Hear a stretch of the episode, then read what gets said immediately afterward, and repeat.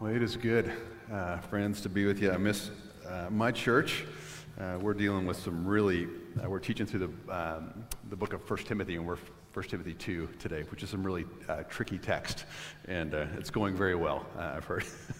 so, um, and so I want to be there, but man, it's so good just to be with you here. And as Owen said earlier, just these are, you know, in ways I forget sometimes, these are my roots. And there's some people in this room uh, who God's used in my life, who have been kind, uh, who were uh, peers, uh, or, who were Sunday school teachers, uh, or just encouragers along the way. And so it's just really, really fun to look out in the crowd and see uh, some familiar faces. it's been really fun. And a lot of them, last time I saw them, you know, they were this tall and they have kids. And so Jaron was, Jaron Young was one of my uh, brother's really, really good friends. And so uh, I, have only known Jaron as someone that his mom needed to drop him off uh, at, at uh, church, and now he's like running the place, you know, with kids of his own. It's pretty, uh, pretty wild uh, to be here. So um, I was thinking about um, people that have made an impact on my life, and uh, one of them was, you know, I think about some of the Sunday school teachers I had. I came to faith when I was 16 years old, and uh, no other way to explain it, but God just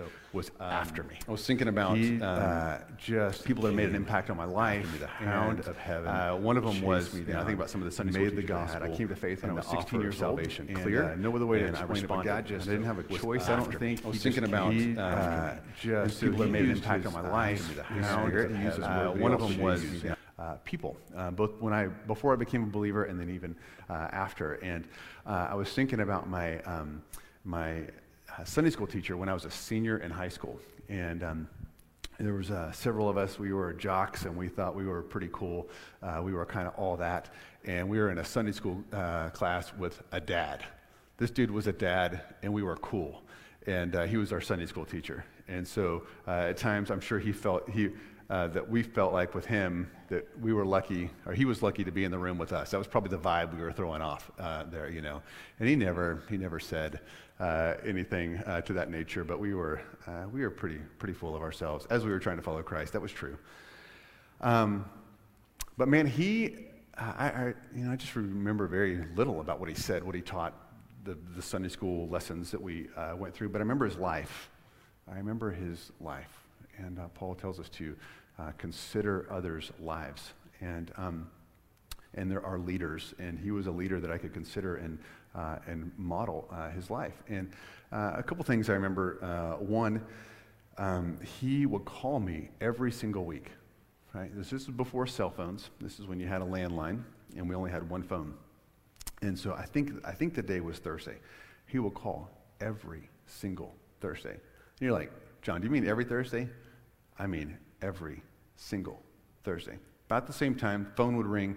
Uh, we only had one phone. It would be in the living room, and he, the phone would ring, and I would go out there, and that's kind of, you know, my, uh, my brother and my mom and dad were there, and the conversation would go, basically, this is the outline every week. It was, uh, hey, how was your week? Um, uh, there were some things I was praying for you uh, last week. How, how did those go? Um, any updates on that? How can I pray for you this week?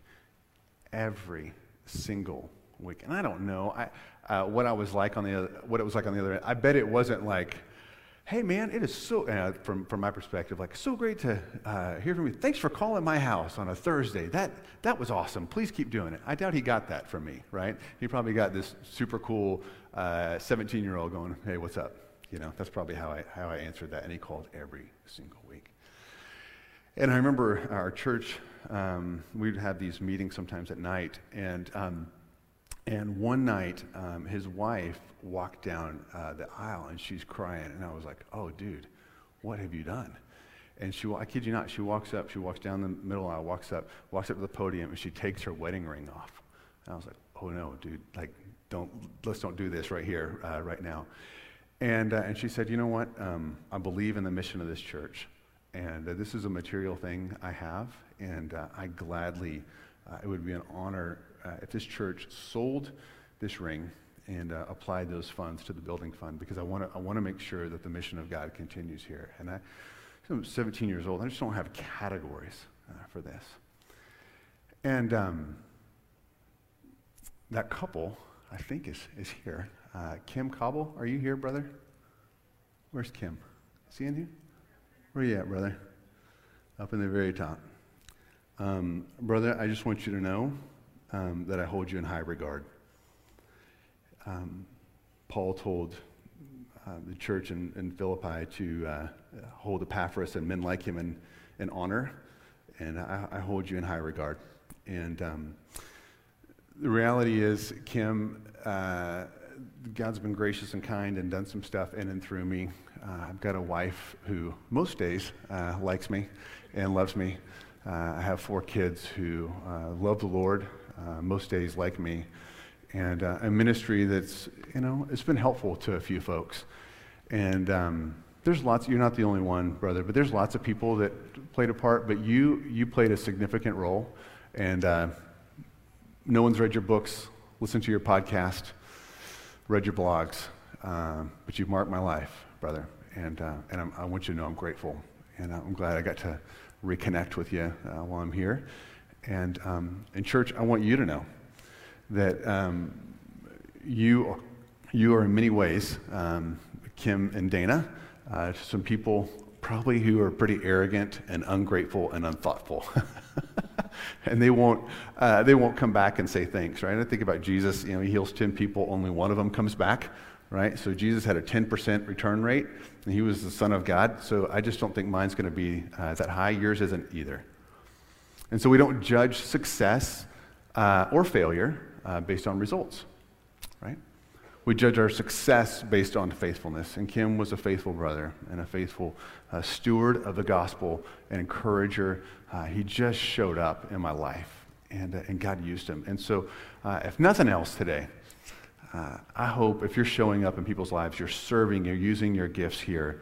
Uh, I hope you're encouraged that there's 17 year old arrogant knuckleheads uh, could actually show up and be high functioning adults uh, with families and, uh, and, and, uh, and help, help this world.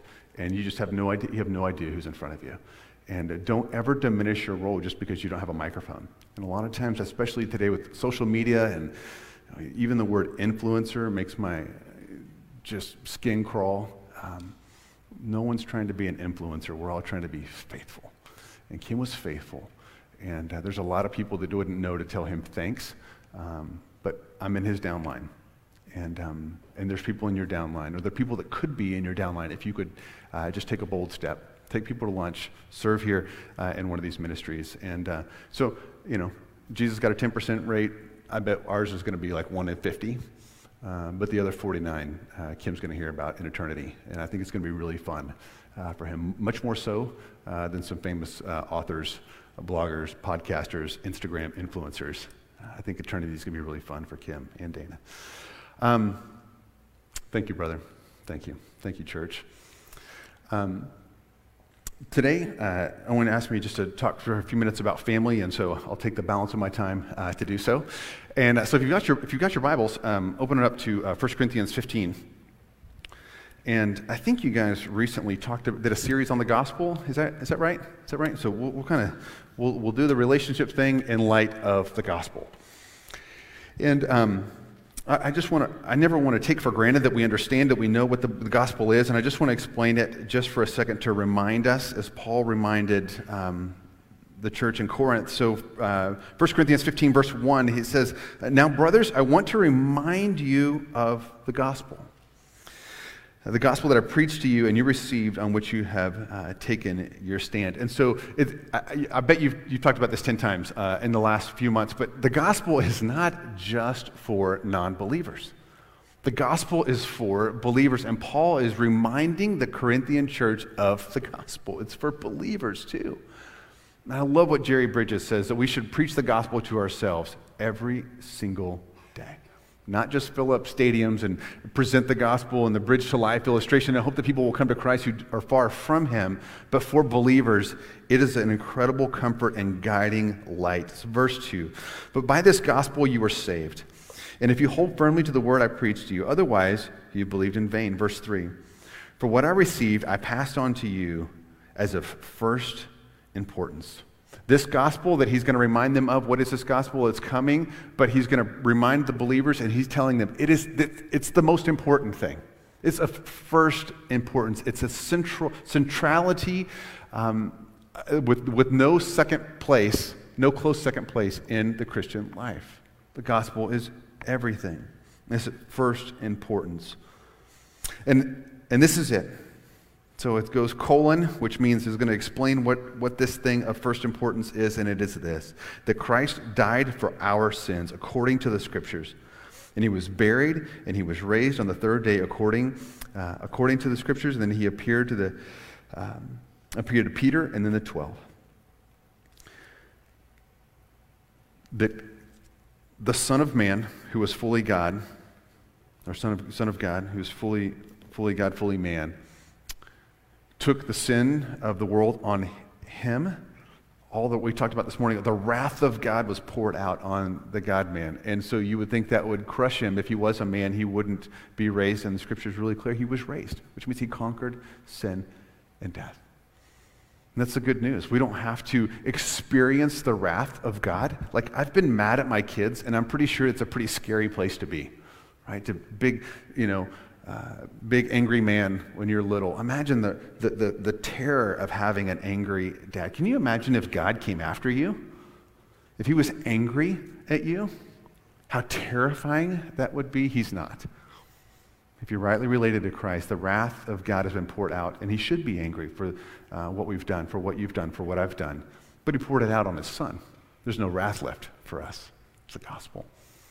And so then that that example then should permeate all of our lives. And so this morning, just for a few minutes, I want to talk about how it could permeate our marriages and how the gospel can teach us about marriage and how marriage, I think, helps us understand the gospel. And so if you left today and you said, uh, someone at lunch and you said, What was the message about? And someone said, It was a message about marriage. And someone would go, No, it was a message about the gospel. And you like got in a big fight about that, gospel or marriage, I'd be really pleased uh, because it's about both.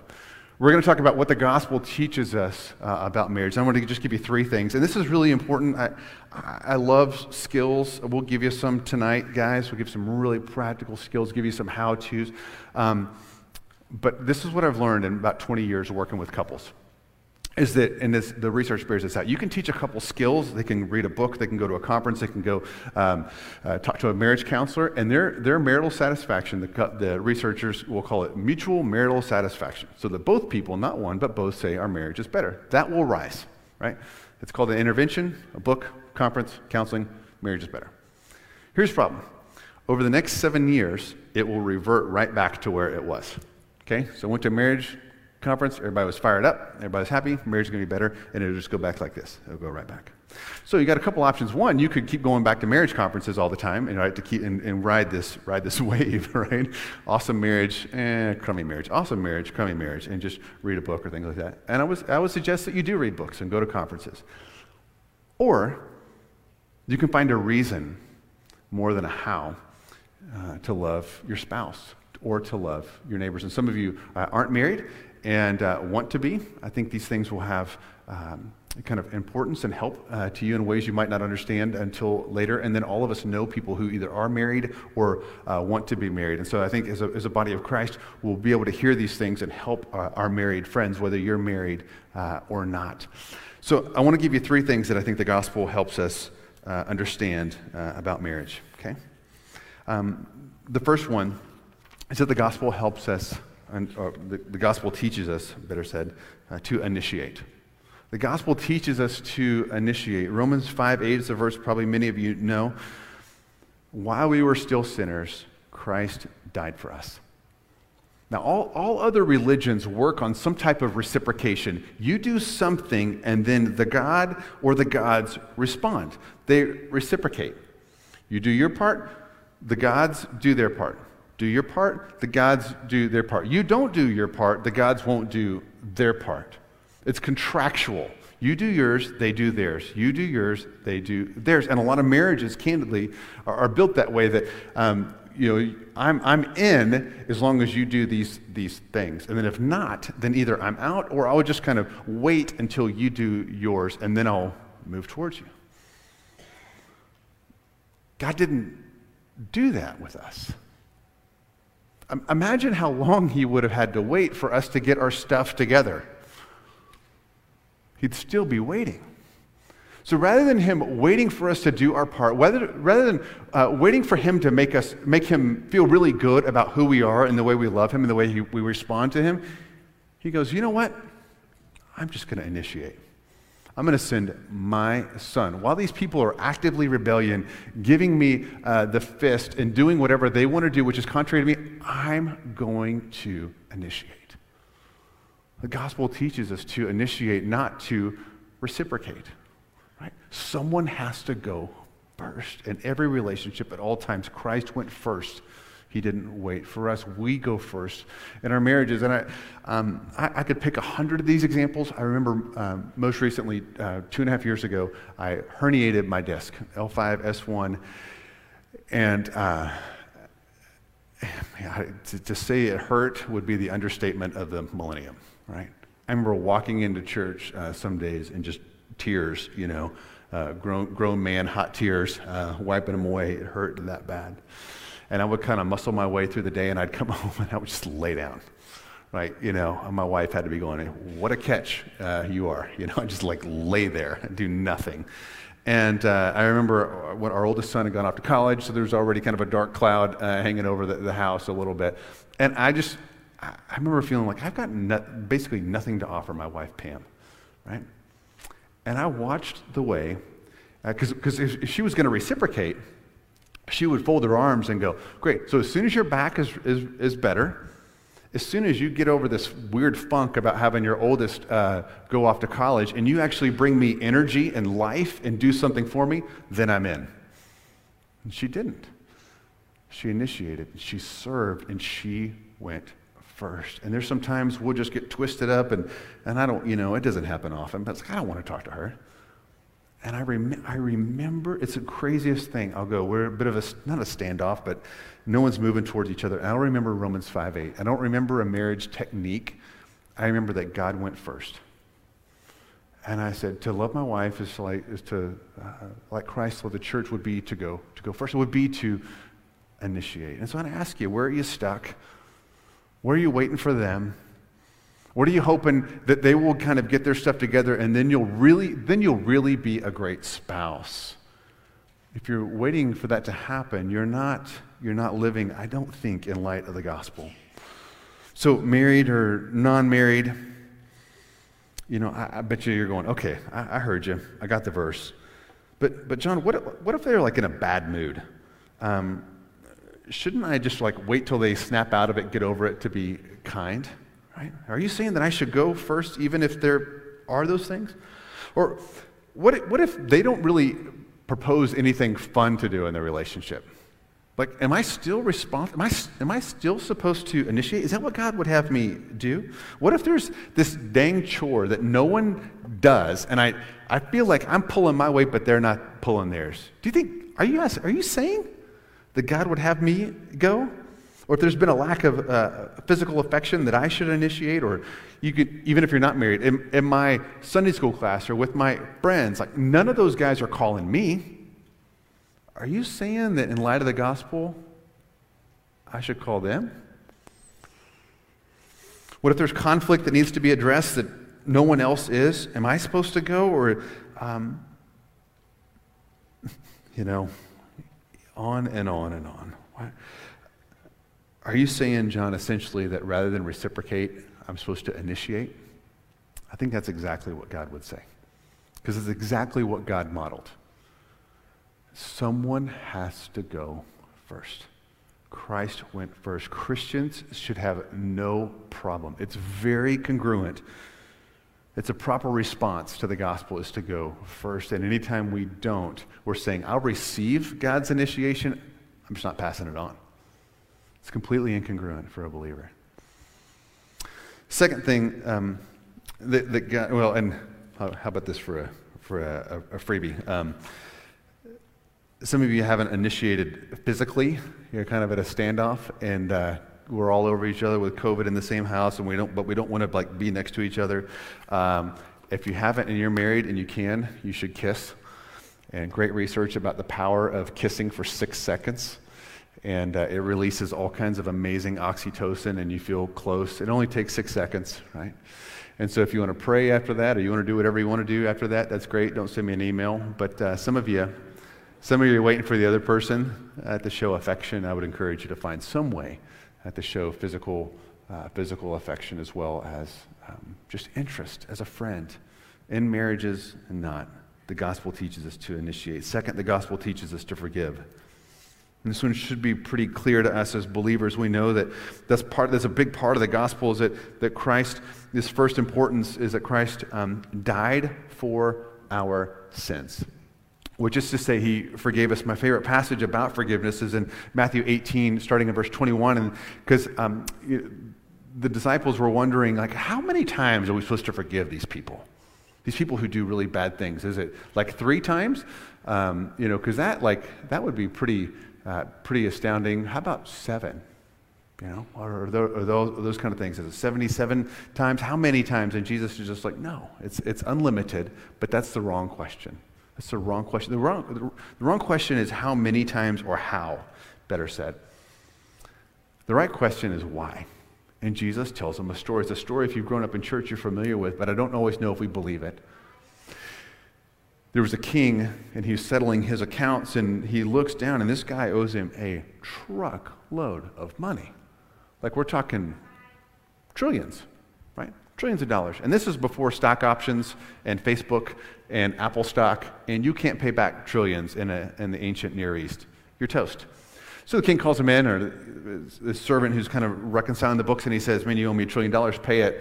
And uh, the guy says, I can't pay it. He goes, Well, if you, you know, until you uh, repay it, um, then you're going to go to uh, prison. And basically, you're going to be separated from your family and you're going to you're going to die until you can repay. And the guy says this He says, Have mercy on me. King, have mercy. I really don't have a leg to stand on. I don't have anything to offer. I don't have, turns out, a trillion dollars to offer you, but would you please have mercy? King goes, Okay. I don't know what happened. I don't know if there's, you know, he took his big king, giant king book and he just marked it through, but whatever happened, the guy knew that he was free. And he walked out that day. I mean, imagine. Imagine the turn of events. You owe a trillion dollars. You're going to spend the rest of your life in prison and in jail, and you step outside. How clean was the air? How blue was the sky? How good did your bagel taste? Right? And he's, I mean, he's, He's having the time of his life. Can't wait to go home and tell his wife. And he sees someone that he works with. And he goes, I remember that guy owes me some money. He owes me about three months' wages. I'm going to go get it. And he walks over to him, probably puts his bagel, his bagel down, and uh, he goes over there and he says, you, you owe me three months' wages. I want you to repay it. And the guy goes, yeah, Turns out I don't have it, but please have mercy on me. The guy begins to choke him. He says, No, you're going to go to prison and you're going to repay, and you'll be separated from your family until you die or repay me. No mercy. King hears about it. let's just say he wasn't real thrilled. And he said, All that stuff I was going to do to you, I'm now going to do to you. And so will it be, Jesus says, and so will it be to you if you don't forgive, if you don't forgive from uh, your heart. And it should be so obvious when we read that, that that's us. We're the unmerciful servant. That's, that's us. That's that wretch in the middle of that story that, that racked up this massive debt that you couldn't repay. You can't repay God. There's nothing you can do. You're toast. and what he deserves, what we deserve, is separation, death, hell, punishment. That's what we deserve. And in Christ, we're able to beg for mercy. And we are just like that guy because people will ask us for mercy as well, and we don't give it to them. Your spouse will blow it. They'll be human. Their sin will come out. They will be less than. They will be unthoughtful. They will be unkind. Sometimes they'll be downright mean. And they will ask you, Will you please forgive me? And you'll go, No, no. And God is not pleased. Whether they asked for it or not, whether they deserve it or not, you didn't know in and of yourself to ask for it without a prompting of the Holy Spirit, and you definitely don't deserve it, but you received it. And your spouse deserves nothing, candidly. But as someone who's received a free gift like that, you should only feel a natural response to reciprocate that way.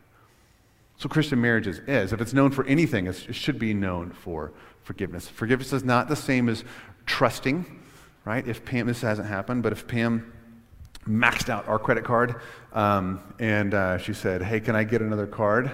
Uh, she, goes, she said, Please forgive me. I could do that. She goes, Can I get another card? I go, I'm not sure that's such a good idea. To have to talk about that one a little bit. Let's go to cash for a bit. You can rebuild trust. Doesn't mean I trust her. Doesn't mean that what she did was, was wrong. None of those things are true, but it means I give up a right to get even. I don't, you know, either physically or metaphorically ask Pam to pay me back. That's what forgiveness is. And guys, it's so great to receive it from God. It's so great to pass it on um, to another human. It's so great to receive it. Um, a little while ago, Pam and I were talking, and I, I don't even know what I said, but I know it wasn't Christian. And I know Pam didn't say anything, but I saw it on her face, like, oh, and I remember going, oh, shoot. Um, that's not cool. And, uh, and so, like, she wasn't a big hot mess, but I just, you could tell, I bet you there were these little tears uh, in her eyes. And, um, and I was like, oh, babe, I'm so sorry. I'm so sorry. There's no excuse. Um, will you please forgive me? And she's like, yeah, yeah, I forgive you. We went to bed. Wasn't a lot of chit chat. We just went to bed and woke up the next morning. And I remember just feeling like just l- terrible. It's like, dude, that's God's daughter. You don't fly off the handle and say dumb things, mean things to God's daughter.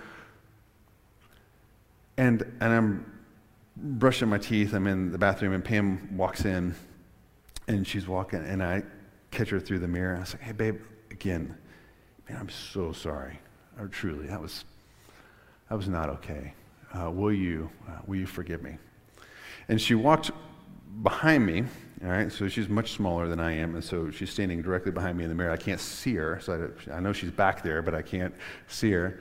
Um, and then all of a sudden, these little arms, these little like T Rex arms, come in uh, behind me. And uh, I still don't see her, and she just popped out. She goes, Hey, I said I forgive you. Next. And she just kept moving. And the kind of person that can say that is someone that understands how deeply they've been forgiven. It's just, it's not a thing to say, okay, it still, it still wounded me. I can still be hurt, but I'm not going to try to get even with you. That's crazy. That's incongruent with being a recipient of the gospel. I don't do that. You don't do that in marriage. You don't do that in relationships. If anybody should be able to extend and grant forgiveness, whether they ask for it or not, it should be believers. Some of you are stuck. Some of you are hurting. Um, some of you are holding on to, to, some serious unforgiveness. And I would just tell you um, unforgiveness is like drinking poison, hoping the other person will die. And I don't ever remember looking back at periods of my, of my life with un, where there was unforgiveness and going, man, I'm really glad I did that. That was a really smart strategy. That year where I held that grudge and I didn't forgive them and I kind of tried to freeze them out, you know, and let them know how much uh, they hurt me, said no one ever. Like it never is a good idea. And it's never okay for a believer. And it's definitely never okay uh, when God's son and God's daughter are married to do that to each other. So, are there techniques to forgive? Sure. But I will tell you, if you lock down on the why, you'll figure it all out and you'll enjoy your marriage and you'll find yourself moving towards uh, the oneness that God had for you. You'll find yourself uh, experience the joy of any relationship in the workplace, at home, with friends, if you learn to forgive. And we should, because we've received it. It's really easy uh, to forgive. Okay? Gospel teaches us to initiate, teaches us to uh, forgive, and then lastly, um, it teaches us to keep our commitments. And so God just kept his commitment with a bunch of obstinate people. First to Abraham, this, this, uh, this word, um, Owen can parse it for you. He's trying to put me on the spot. Uh, the word in the Old Testament is hesed. It's this loyal, dogged, unexplainable love that God had for his people, irrespective of the dumb stuff they did. He made a co- uh, covenant uh, with Abraham and then with David and on to the New Testament to us when he the night before he died, he raised the cup and he said, This is the cup of the, the new covenant. I make an unbinding promise with you through the gospel. I will commit to you. Not because of anything you've done. In fact, it's in spite of what you've done. It's the way God relates to us. It's not because of, it's in spite of. And that's what's supposed to inform us as Christians. And so when we think about this, this covenant love, we should think about Matthew 19, 6. It's the verse oftentimes it gets read, um, 19, 4 through 6. It gets read in, in, uh, in kind of wedding ceremonies. And the pastor will say, What God has joined together, let no man separate. And it's just this throwaway phrase. And it should, as Christians, it should hearken us back to these covenants that God has made with his people. And we stand back and we go, Oh, wow previously the covenants were made, these promises were made between God and man. And God is saying, I enter in somehow now into a promise between two people and stand in the middle of that. And you guys better not mess with it. This is binding. Death to us part. This is a covenant. It's not a contract. I do what I'm supposed to do, then you do what you're supposed to do. If you don't do what you're supposed to do, I won't do what I said I would do. That's a contract. Covenant is in spite of, not because of. And guys, I mean, I, it's one of the knocks on, candidly, on the church, is that Christians get divorced roughly the same, sometimes more, depending on how you slice it, than the, than the non-believing world. The research, I mean, researchers love to throw that. The reality is, if you go to church and you pray, you're like reading your Bible, you're committed, your divorce rate is much, much lower. If that, uh, if someone ever throws research uh, at you, you can say, well, it depends on how you slice it. But, point made, Christians shouldn't be divorcing at the rate that we're divorcing at. There would be some times, I think it's for you, you, as a church to figure out, there's some times where there's abuse and some really crazy things, and it might be just better, wiser to separate. Um, and God doesn't hate, doesn't hate you if you're divorced. Some of my best friends are divorced. God's using them in really profound ways. But they all would say, you know, in hindsight now, I wish I'd kept my commitment or tried to um, or understood the nature of the commitment of God. We've got to keep our commitments. And the most helpful metaphor that I've, I've, i know to give couples when they're in, in one of those situations, they're thinking about should I keep, should I keep my commitments or not, I, I, I encourage them to think about being in a room with a lot of doors. And because the reality is, sometimes we're thinking about leaving our marriage. And we walk through, we might walk out uh, physically uh, and go uh, divorce, go marry someone else. We might uh, metaphorically walk out and give our best at work, or we might, um, we might give our best to pornography or just living as undivorced. And as long as any of those are an options, we'll wonder what that will be like. And it's called the paradox of choice. It's something remark- remarkable happens when you take away all the choices, you feel free. And I just encourage people always to take away all the choices and go, you know what, we're going to work this out. We'll do that, or we'll like kill each other, you know, die and trying kind of thing. And, and, um, and oftentimes, I've seen that over and over and over again. Just once a couple takes that divorce off the table, they go, okay, great, we're going to work this out. Right? Or we're just going to be really miserable living, uh, living for the rest of our lives. I choose the option where we work on it.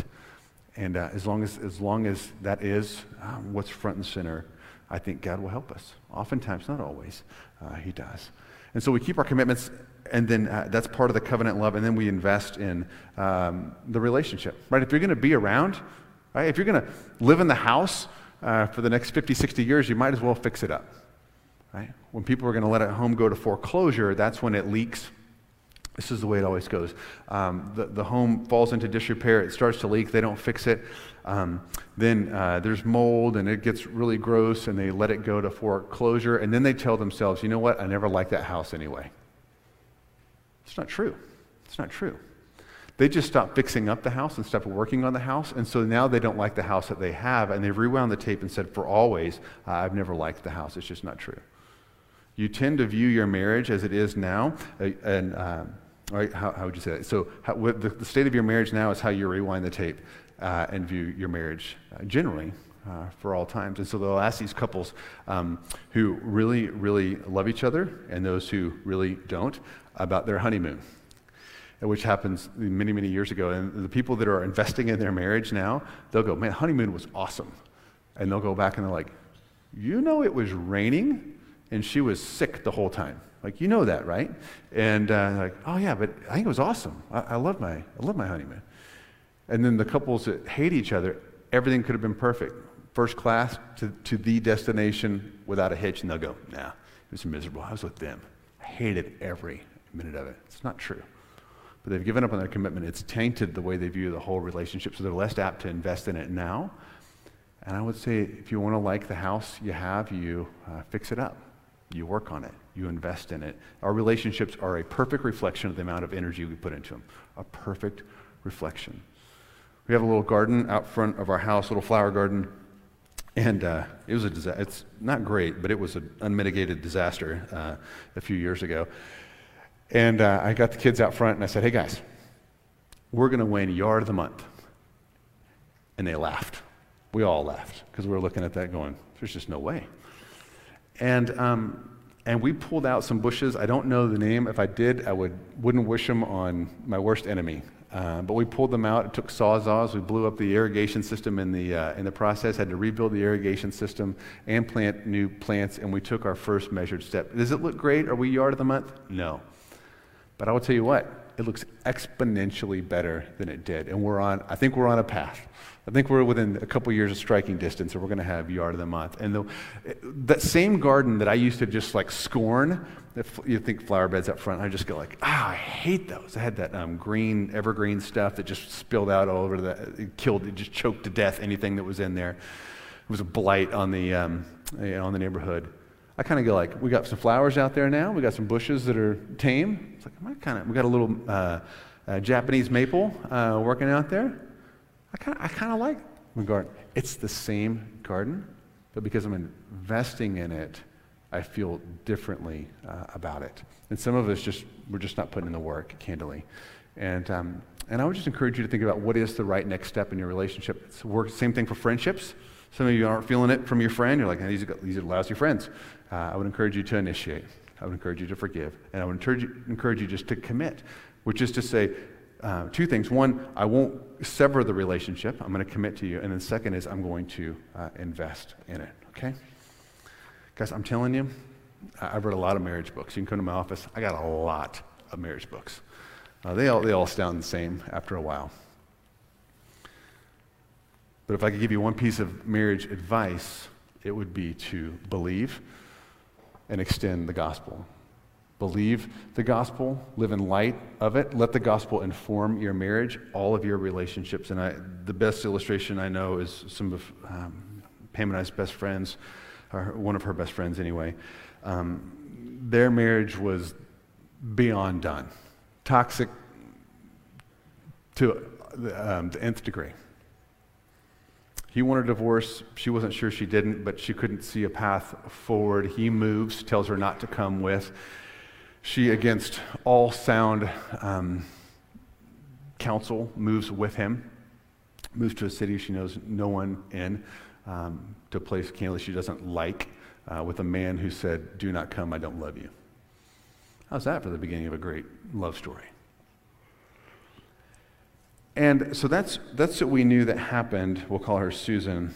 Um, and then we caught up with her uh, several years later, and uh, Pam had been, you know, uh, following up, and she was doing really, really well. And so she sat at our kitchen table, and I said, "Hey, Susan, like, tell, tell me about this. What in the world?" She's like, "We're, we're doing great.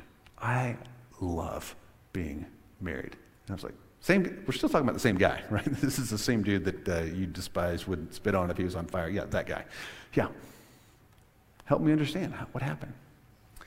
And she goes, You know, the craziest thing, uh, I found a little church in our town, and I found some older women, and we would just read our Bible. And I really began to understand God's love for me, and, and, um, and I just tried to love you know, my husband will call him Tom. I, I really tried to love Tom the way I was learning about the way God loved me. I was like, okay, but like, what did you do? And guys, I mean, I, w- I wish I had recorded it. Because what came out of her mouth were like m- these like high level marriage techniques. She would talk about the way she communicated to her spouse. And I'm like, oh, so clearly you've read this book or this book. She goes, no. Do you think I should? And she like wrote the authors down. I go, seriously? She goes, no, I've never read those. I was like, huh, Well, I, mean, I guess you don't need to read them now, but yeah, that's, that, they talk about the same thing. And uh, so tell me something, and she would talk about the way that she um, uh, learned to kind of like serve and initiate physically when he didn't, and just all, all kinds of stuff. And it, it happened like three, four times. And, and I just said, and I throw out the book, I said, this author, that's, he's the guy on that. You not, you not read that? Never heard of him. Should I read it? She did, we, did, we went through the song and dance multiple times. And I was like, what, what did you read? She goes, John, listen to me. I read my Bible. I tried to do what it said I should do. I realized how much God loved me and how much he must love Tom, and I tried to follow suit. And I love that man. It, it rattled me it really rattled me. I was like, oh, shoot, I've got all these books. I just probably would have done better to spend more time with this one. And I would commend that to you. I would commend to you to understand the gospel, understand that God initiated with you and initiate with your spouse. Like to let your breath be taken away by how much God has forgiven you. What a massive debt you rang up, and how quickly He just let it go. And let that posture permeate your relationships. And then just to commit. Commit to your spouse, commit to your friends, regardless of what they do. You're not keeping score. It's not a contract. You're just making a covenant. I choose you. In marriage, you don't, you don't covenant uh, to someone who's not your spouse, but same principle. You just commit to them. And then you invest. And not always. You know, results may vary, but generally you end up liking the marriage you have. You invest in that garden, that garden that sometimes you weren't maybe proud of, sometimes you even despised of. You look at it and go, man, I like that. It's the power of the gospel. Guys, it is of first importance. And if you're trying to work on any relationship, I commend you to put that front and center. Thanks for letting me share. Pastor Owen?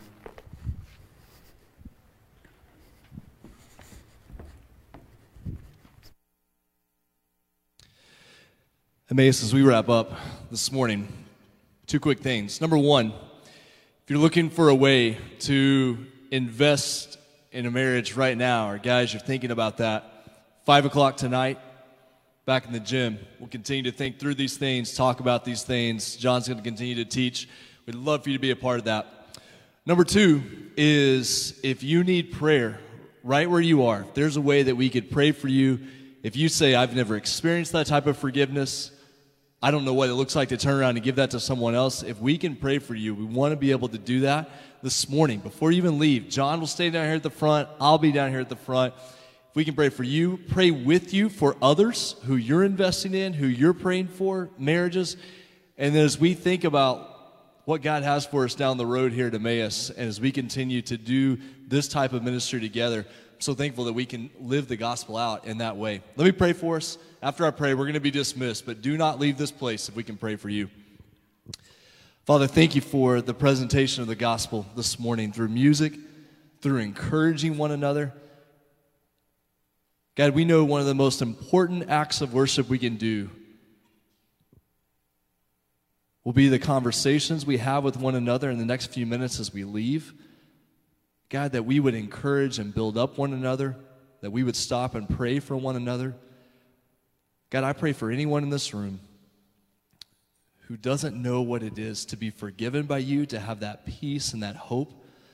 Father, that they would trust in Jesus in this very moment, God, to know what it is to be forgiven, to know what it is to be set free. And God, I pray for marriages, both in this room and in our neighborhoods and our workplaces that are hurting. God, for kids who look at their parents and they know that the marriage is not in a good place and they just don't know how to help. God, I pray that you would use the church, that you would use the power of your word to bring healing and to bring hope to those situations. And so, Father, we trust you in that way right now. We thank you for this time together this morning. In Jesus' name, amen. Thank you.